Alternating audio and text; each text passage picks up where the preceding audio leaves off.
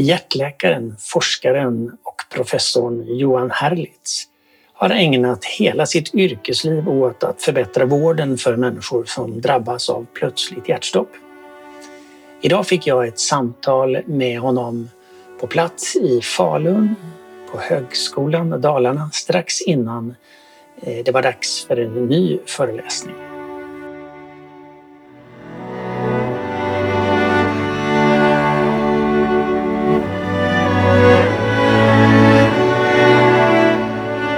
Välkommen till Mina samtal med Stefan Jutterdal.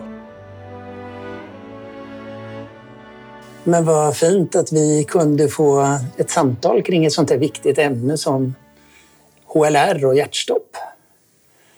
Eh, när, jag, när jag träffade dig första gången då jag dig, hörde jag dig hålla ett fantastiskt tal på en disputation där du hade haft en doktorand.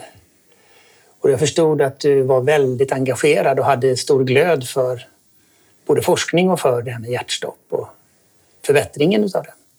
Och det förstår jag när jag såg till exempel att du förra året fick ett väldigt fint pris utav den europeiska hjärt och lungräddningsorganisationen. Berätta. Ja, det är väl det mesta här i livet är väl eh, kanske blir lite slumpartat men eh, jag kom i kontakt med Stig Holmberg eh, som ju var den personen då, mitt, min lärare och mentor som inte lever längre, han gick bort för två år sedan, 92 år gammal. Men eh, han var ju den person i Sverige som startade hela den här processen kring hjärt-lungräddning i början på 80-talet och jag fick vara med och följa den processen nästan som en liten lärjunge från början. Eh, men sen blev jag så småningom då mer och mer engagerad och sen gick eh, eh, Stig i pension och eh, det kändes väl lite grann som att man ville förvalta arvet från Stig. Jag tror att det är en, en viktig drivkraft. Sen, sen är jag engagerad som person då och vill, som vi alla, vill hitta en mening i livet. Mm. Så då, då känns det här som en, en, en fin drivkraft. Mm. Eh, jag ska väl erkänna att jag jobbar inte bara med lungräddning utan jobbar med ambulanssjukvård i största allmänhet. Eh, för att det känns som en, eh, en, en, den delen av, en del av sjukvården i alla fall som jag ska inte säga att den är underskattad, men där finns väldigt, väldigt mycket att göra. Mm. Och det är klart att då är hjärt-lungräddningen en väldigt central punkt. Mm. Men det här, när du uppmärksammades för det här i Antwerpen, ja. Eh, ja, hur, hur kom det sig och hur var det? Jo, det, var, det var väldigt trevligt. Jag var jättestolt. Eh, och det som man då i det europeiska hjärt-lungräddningssällskapet har uppskattat det är nog framför allt vårt arbete med eh, hjärt-lungräddningsregistret. Mm. Där har vi imponerat runt om i världen och det beror verkligen inte på mig som person utan det beror faktiskt på att Sverige är ett registerland och det är lite kul att och säga det när man sitter i Falun. För att det, jag har fått lära mig att Sverige är ett registerland allt sedan Gustav Vasas tid. Ja. Eh, vi är duktiga på register. Mm.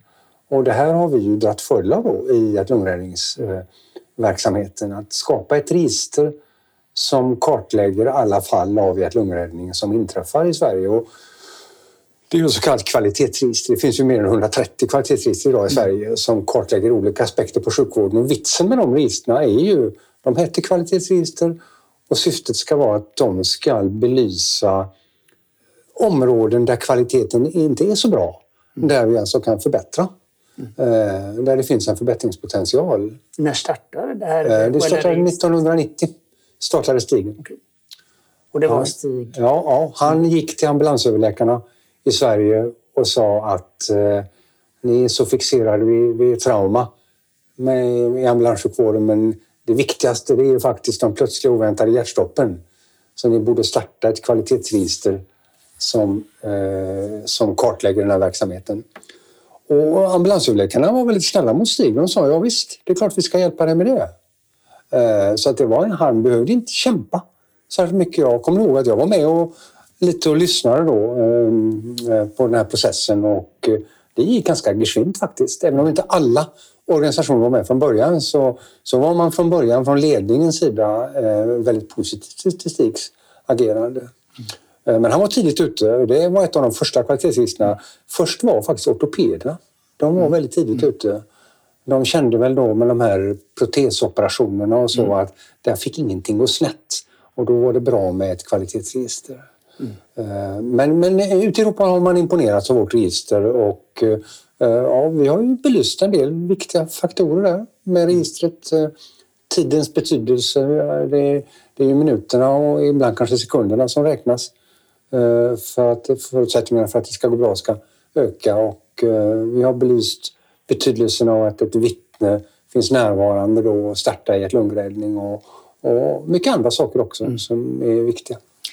När jag, eh, jag har ju som du vet själv drabbats av ett hjärtstopp. Och Jag hade ju jobbat i sjukvården hela mitt vuxna liv utan att förstå hur vanligt det här var. Ja.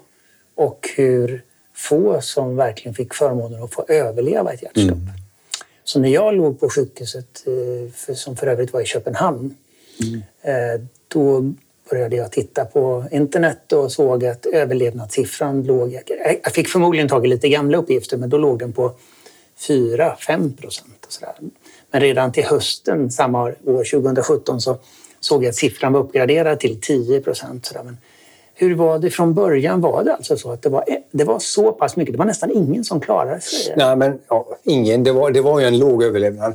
Och vad, vad vi förstår från, från registret så eh, låg nog siffrorna i början då på, eller de låg på 4-5 procent. Det var så. Och vad pratar vi om för år då? Eh, Ja, då är det början på 90-talet. Då är det början på 90-talet. Sen skedde någonting kring sekelskiftet och åren runt omkring där. Då ökade överlevnaden. Och det är intressant att konstatera att det är under samma tidsperiod då som man kom igång mera på allvar med utbildningen i hjärt-lungräddning ute i samhället. Du minns den tiden eh, precis? ja, ja, ja. Och så vi kan ju, jag har bilder där man kan man ser precis hur tiden från det att en människa faller ihop till det att hjärt-lungräddningen påbörjas, hur den ganska dramatiskt minskar från att ha legat på en 10 minuter då, och, och går ner till bara några enstaka minuter. Och det sker under loppet av ett antal år då kring sekelskiftet och ungefär precis samma tidsperiod så ökar överlevnaden. Så det är rimligt att tro att här det finns säkert andra faktorer som spelar in också. Men jag tror att det har varit en viktig, viktig orsak till att, att man har lyckats att rädda flera liv. Sen kan, man ju, kan ju du och jag vara imponerade att man ökar från 4-5 till upp till 10 procent. Men jag minns så väl när jag föreläste för allmänheten och min son var lyssnade och sa till mig efteråt att pappa, det där med 10 procent var väl inte så mycket att yvas över. Det är ju bara en av tio. Så det är klart att vi, vi önskar att vi ska kunna bli ändå bättre. Men eh, det här är ändå en början. Mm. Oh ja. Nej, Ja. Det, och det är klart, är man överlevare så är det ju, det är ju en nolla eller en etta. Det är ju liksom, den, Ja. som, den som överlever har ju haft tur, både tur och skicklighet på sin sida. Ja. Men de flesta har ju inte det. Nej. Och det är klart, det är sådana frågor jag funderar på mycket kring. Ja. Hur skulle man kunna få det ännu bättre då? Ja. Men jag funderar på, eh, för länge sedan, eh, till exempel när mina föräldrar var små, då var det ju så att simning, det var ingenting som var självklart. Det var många som bodde, eh, ja, var man än bodde så var det så att det var inte självklart att man kunde simma. Och då tänker jag på HLR som att det borde vara lika självklart att kunna hjärt-lungräddning som att kunna simma. Va? Alltså det är Vad tänker du om den? Det är fascinerande att du säger detta. Jag kan se framför mig, året är 1983 tror jag. Stig Holmberg hade samlat i Göteborg eh, några sådana här personer som liksom var centrala i Göteborg. Det var redaktören för GP och lite sådana centrala personer. De hade han som sin liksom samarbetsgrupp. De stöttade förstås med lite pengar till Mm. ungdomsverksamheten och hjälpte honom på olika sätt. Och då fick jag sitta med och lyssna på det här mötet. Jag kommer inte ihåg vad som sades på mötet.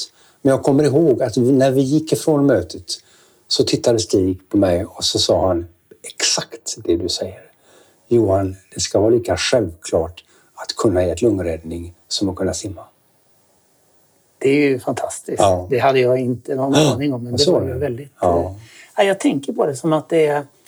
Eh, jag har försökt berätta för andra att eh, frånvaron av kunskap, det vill säga om du inte kan HLR och du inte kan hjälpa en medmänniska, det skulle ju vara väldigt svårt att stå ut med, Ja, tycker jag, då, ja. som har, som har eh, fått möjligheten att överleva. Det, det, jag kan ju berätta om, jag har varit med själv om fyra fall där jag själv har startat hjärt-lungräddning eh, eh, som lekman då. Eh, jag ska inte alls berätta i detalj om alla fyra, men jag ska berätta om min reflektion. Det första fallet var inget hjärtstopp. Det var intressant i sig. Det andra lyckades vi inte med, de två sista lyckades vi med. Men jag vill berätta om, bara kort om min reflektion av det andra fallet eh, där vi var på Kreta på sommarsemester och en människa föll ihop då på stranden och vi startade ett lungräddning. Det var ett antal svenska sköterskor och jag och vi gjorde, så som jag uppfattade det, ett väldigt bra lagarbete men det kom aldrig någon ambulans, det kom aldrig någon hjärtstartare. Detta var 1987, det Mm. var ute på landsorten i Grekland. Men min reflektion var att hade, hade jag lyckats, hade, hade vi lyckats här, då hade jag nog känt det som att jag hade presterat mer än vad jag hade gjort under mina tidigare tio år i verksamheten. Eh, p- potentialen kändes så oerhörd. Eh, det var en man som var, de var där och firade silverbröllop. Han var fem, 50 år gammal eller något sånt där och eh, det gick inte. Men, men vi kände ändå att vi hade gjort allt vad som gick att göra så jag kunde ta hand om hustrun efteråt lite grann. Och det kändes i all i, i tragedin så kändes det ändå som det fanns vissa positiva reflektioner kring ett sånt fall också. Som du säger, att man bara känner att man har gjort allt som går att göra kan kännas bra. När du började engagera dig i det här, vad, vad hade du för drivkrafter? Vad var det som fick dig liksom att spåra in på det här området? Det är ju... Ska jag vara riktigt ärlig, Stefan, så...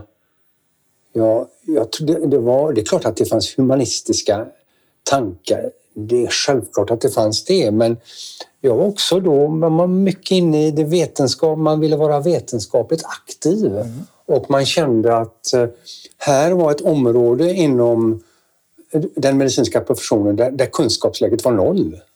Man visste ju ingenting. Och då blir det som en vetenskapare så blir det väldigt eh, attraktivt att, att börja jobba med sådana frågor. Så jag tror att det var lite, lite vetenskapligt tänkande som påverkade mig ganska mycket i början. Faktiskt. Intressant. Ja. Du, du, du berättade här innan vi började samtalet att du, du har fallenhet för att liksom bara gå in i saker och ting Ja, ordentligt. ja, ja. till och med använde ordet nörd lite. Ja, sådär, ja. Känner du, och det, det, till exempel pratade vi fotboll och Ja. hur vi båda var väldigt engagerade i att kunna träna upp oss i att Ja. jonglera med Ja, fotboll ja, till exempel. ja, så, så. Det här med att gå in all in och vara nördig, tycker du att det är någonting som du har nytta av i det här, eller har haft nytta av i det här? Ja, det, det, tror jag, det tror jag absolut. Det tror jag absolut. Eh, det har jag. Men jag tror också en, en sak som har varit en bra hjälp i hela den här processen, det är ju den just teamkänslan som finns kring hjärt-lungräddning.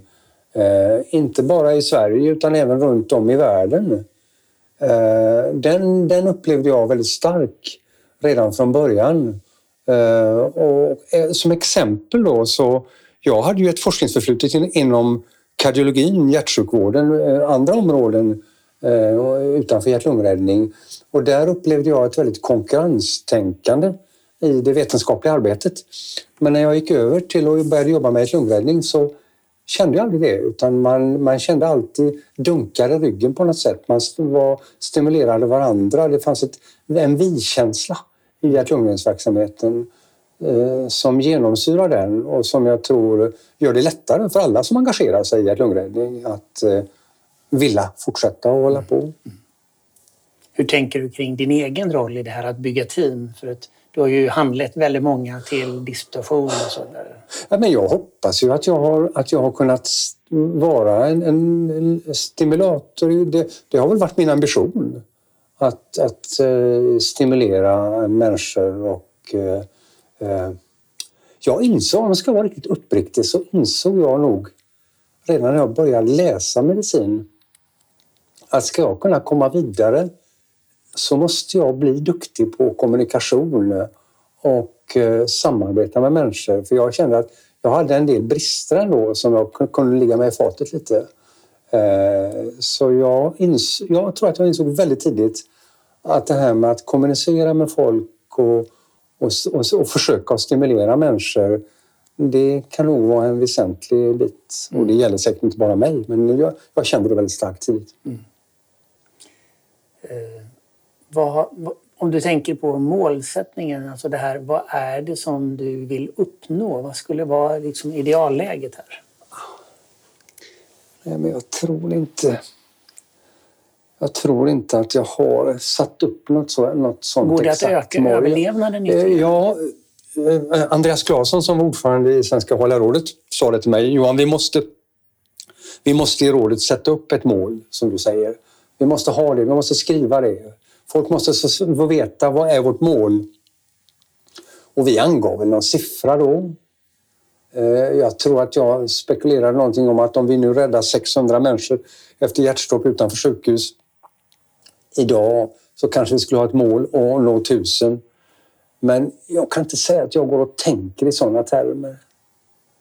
Eh, frågan är intressant eh, faktiskt för jag vill ändå citera Stig Holmberg igen. Eh, för han tillfrågades eh, något år innan han dog, eller två, på en konferens. Stig, vad, för han startade ju hela den här hjärt-lungräddningsprocessen i Sverige. Mm. Han utbildade några få läkare ute på Marstrand och så sa han till dem, nu är ni huvudinstruktörer, nu åker ni ut i landet och, och utbildar instruktörer och livräddare. Eh, och så startade den här processen. Och då frågade man Stig då för ett år sedan, eller, eller två år sedan innan han dog, vad, vad tänkte du egentligen Stig, när mm. du startade den här processen? Och vet du vad han svarade? Nej. Jag trodde det skulle självdö.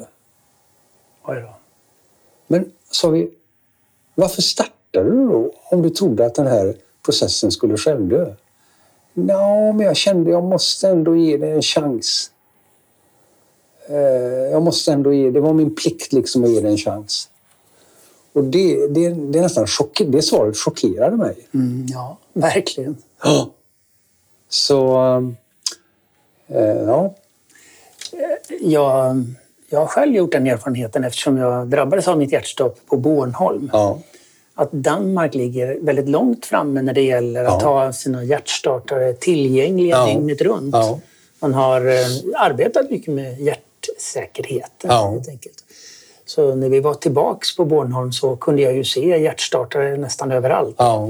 Och, och, och, det blir så att jag är besjälad av en, slags, en drivkraft att kunna förbättra överlevnaden. Eftersom jag har fått möjligheten ja. så vill jag delge vad, hur det går att förbättra. Ja. Så, och numera tittar jag alltid liksom var, var finns närmast hjärtstartare de flesta hjärtstartare som finns idag, de är ju, de är ju välment och bra placerade. Mm. Men de flesta sitter ju instängda. Mm.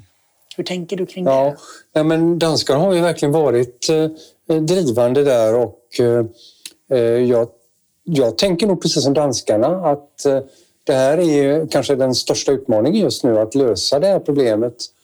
Eh, och eh, de tänker ju i termerna att vi vi borde få eh, ut mycket mera hjärtstartare till bostadsområdena inne i höghusen och så vidare. För att två tredjedelar av alla hjärtstopp sker ju trots allt i hemmet. Mm. Eh, så att eh, här måste man eh, förändra situationen. Här, här är vi inte alls framme. Vi har inte lyckats. Vi har misslyckats, tycker jag, med, med placeringen av hjärtstartare. Inte misslyckats, men det har inte blivit så som vi har tänkt riktigt. Skulle det underlätta om om jag jämför med trafiken, där tog riksdagen ett beslut i slutet på 90-talet om en nollvision och efter ja. det så har man ju jobbat stenhårt med att förbättra trafiksäkerheten. Ja. Skulle man kunna ha glädje av att göra något liknande inom det här området? En strategi för det här? Ja, man skulle, det är kanske svårt att sätta en nollvision men man skulle ändå kunna man skulle ändå kunna ha en, vision att, att man skulle nå ett visst mål. Mm. Och jag tycker det låter klokt. Och man kan ju titta på Danmark. Eh, de, de har ju, jag råkar vara lite insatt i danska förhållandena. De har ju en överlevnad idag som ligger på vad jag förstår 15-16 procent. Ja, mm. Eh, och eh, de, de har ju en lite gynnsammare geografi än vad vi har, mm. det måste man erkänna. Men jag tror man kan ha, i, i nuläget skulle man kunna ha Danmark som ett första mål kanske. Att vi ska ändå eh, lyckas och komma upp till deras siffror. Och när det gäller till exempel, eh, det finns ju numera också frivilliga sms-livräddare. Oh! Så har de ju en större täckning i Danmark. Alla fem sjukvårdsregionerna i Danmark Ja. har det här Ja, infört. ja, Med något som heter hjärtelöver. ja. Och eh, Ja. de har också något som heter Tryggfonden som arrangerar det här. I Sverige Absolut. så saknar vi det. Det är alltså... Ja, det är riktigt. Eh. Jag har varit saken och Tryggfonden flera gånger. De har skrivit till mig och bett om utlåtande. De verkar ju väldigt seriösa Ja. eh, och eh, stöttar. Det är sant. Så Sverige skulle kunna flytta sig från att idag är det 11 regioner som har frivilliga sms-levererare Ja. så skulle man ju ha ambitionen att ha det heltäckande förstås. Så, Absolut. eftersom det finns väl nu mer vetenskapliga studier på att frivilliga sms-levererare Ja, kan ja, och de förbättra. ökar, de ökar eh, insatsmöjligheterna på eh, tveklöst. Är det något annat land som du ser som föredöme? Holland, ja norrmännen har ju alltid varit väl framme i de här frågorna. Eh, De har alltid varit engagerade så att eh, vi har alltid någonting att lära av norrmännen. Holland har varit väldigt duktiga också. Eh, Det finns ett område kring Amsterdam där man har kommit långt i de här frågorna och har också högre överlevnadssiffror än vad vi har. Också förvisso en lite bättre geografi, men ändå.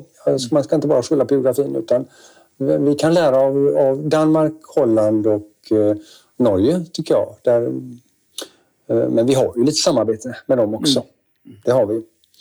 Eh, så att vi kan, vi kan tveklöst bli bättre. Jag är lite nyfiken på igen det jag började med om vi nu ska gå in för att avrunda. Ja. Eh, vad var det som gjorde att just att den europeiska föreningen ville uppmärksamma dig särskilt vid det här senaste tillfället? Eh, var det, är det så att Sverige också gör ett bra... Du, sa att det var Ja, HLR-registret, ja, men det är ju, det är ju lite, eh, lite kommunikationer där också. Så där det kan ha varit svenskar som har viskat i öronen att eh, det är dags att uppmärksamma Johan Herlitz nu. Här, här finns ju, det är ju en, det är ju en liten familj det här så man ska, man ska nog inte överdriva Europas eh, hyllande av mig. Det här, vi, vi, vi är en familj och eh, så. Men ändå är det ju så att det hänger ihop. Jag satt ju själv och såg på tv när den danska fotbollsstjärnan fick hjärtstopp Ja, ja. eh, på parken i Köpenhamn. ja. Och Han hamnade på samma sjukhus som jag låg så jag kände igen liksom vyn därifrån. Ja. Så det här, och det berörde ju miljoner. Ja, ja, ja. ja, ja. Vi, hade, vi har siffror i Västra Götaland på att antalet sms-levererare veckan efter eh, det här fallet i Idrottsparken ökade dramatiskt. Så det här hade ju verkligen en genomslagskraft. Ja, det är Ehm, oerhört viktiga och det berör ju människor. Ja, visst, visst, visst.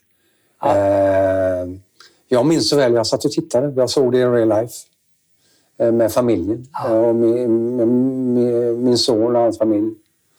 Eh, Och jag minns jag sa spontant när de var uppenbart att det var ett hjärtstopp så sa jag det, det, det, det, är cirka 50 procent chans att det här kommer att gå bra, sa jag. Och, eh, för det var ju ändå bra förutsättningar. Ja. Ja, Ja, det, det, det är väldigt starka saker. ja verkligen. verkligen. Men eh, vad jättefint att få den här pratstunden Ja, tillsammans. trevligt att få delge mina synpunkter Ja. och få lite spännande frågor. Ja, och jag kan själv förstå, eftersom du är en av de ledande forskarna inom det här området, så känns det ju väldigt fint. Oavsett det nu var, om du, du tonar ner den europeiska delen så känns det väldigt fint att få, få lyfta fram det som du har gjort under många år nu och fortsätter att göra. Tack så mycket. Tack!